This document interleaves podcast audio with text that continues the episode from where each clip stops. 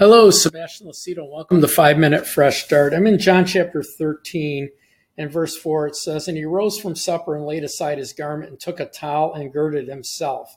After that, he poured water into a basin, began to wash the disciples' feet and to wipe them with the towel which he had girded himself or put around his waist. Then he came to Simon Peter. Peter said to him, Lord, you're, you're going to wash my feet? Jesus answered and said to him, What I'm doing you do not understand now but you will know after this. Peter said to him, You shall never wash my feet. Jesus answered and said to him, If I do not wash you, you have no part in me. Simon Peter said to him, Lord, not my feet only, but also my hands and my head. Jesus said to him, He who is his bathed needs only to wash his feet, but is completely clean. You are clean, but not all of you. He knew who would betray him, therefore he said, You are not clean. So when he had washed their feet, he taken he taken his garment and he sat down and said to them, Do you know what I have done to you? You call me teacher and Lord, and you say, Well, for so I am. If I then, your Lord and teacher, have washed your feet, you also ought to wash one another's feet. For I have given you an example that you should do as I have done to you. I'm going to stop there. We may read on if we have some time, but you know, this is the, this Jesus is moving into transitioning in in John 13, 14, 15, 16, and 17. It's sort it's one teaching. It's almost all red ink, and he's transitioning into the transition to the ministry of the Holy Spirit, to the new birth, to the church age.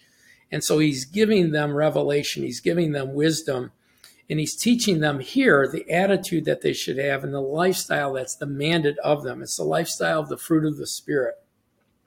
What he's saying is, no one is greater than anyone else in the church. Even though we honor and respect others, we give heed to their ministries, we we you know elevate them in a way of respect and honor them there is no one ahead of anyone everyone serves one another and and we should all be servants to everyone.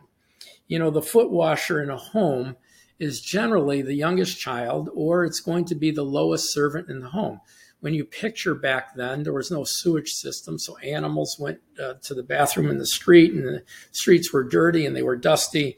So when you came in, before you came into a Jewish home, you would have your feet washed. So you you know you would get the filth off. You you wash up even your hands and and and face, but typically your feet for sure.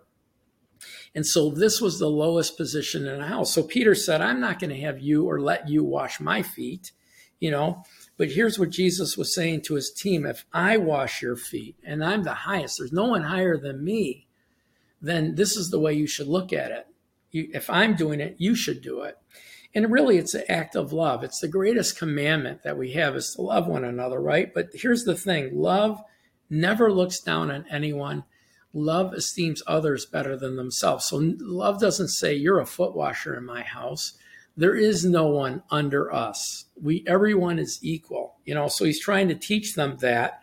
We see that in Philippians it tells us we should esteem others better than ourselves. That means we don't look down to anybody and we should not look at our own things but the things of others. There's a second revelation point here Jesus said, You're all completely clean. You only need to wash your feet. And what he's saying there is, as we walk in the earth, because we're cleansed from our sins, we're going to pick up dust.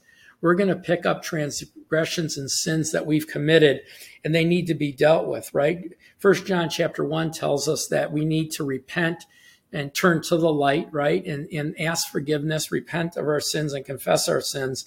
So we have to wash our feet. And it's it's interesting because when Satan was judged by God in, or Jesus in Genesis chapter 3 he said you're to you're to live in the dust of the ground so we pick up dust as we go through life that needs to be cleansed from us and it's a way of us you know uh, turn it's really faith toward God because what we're doing is we're saying we did do this we admit we did it we're wrong we're going to turn around from it not do it again and we're going to walk in the light anyway that's the foot washing uh, if you enjoyed this, hopefully you were inspired by it. Hopefully you learned something from it. You know, please join us. And there's three ways to join us. One is download our free phone app. You can get it at the Apple App Store, Google App Store. Type in Watchers of Truth, hit download, make sure you have your credentials. It'll be loaded on your iPhone or iPad.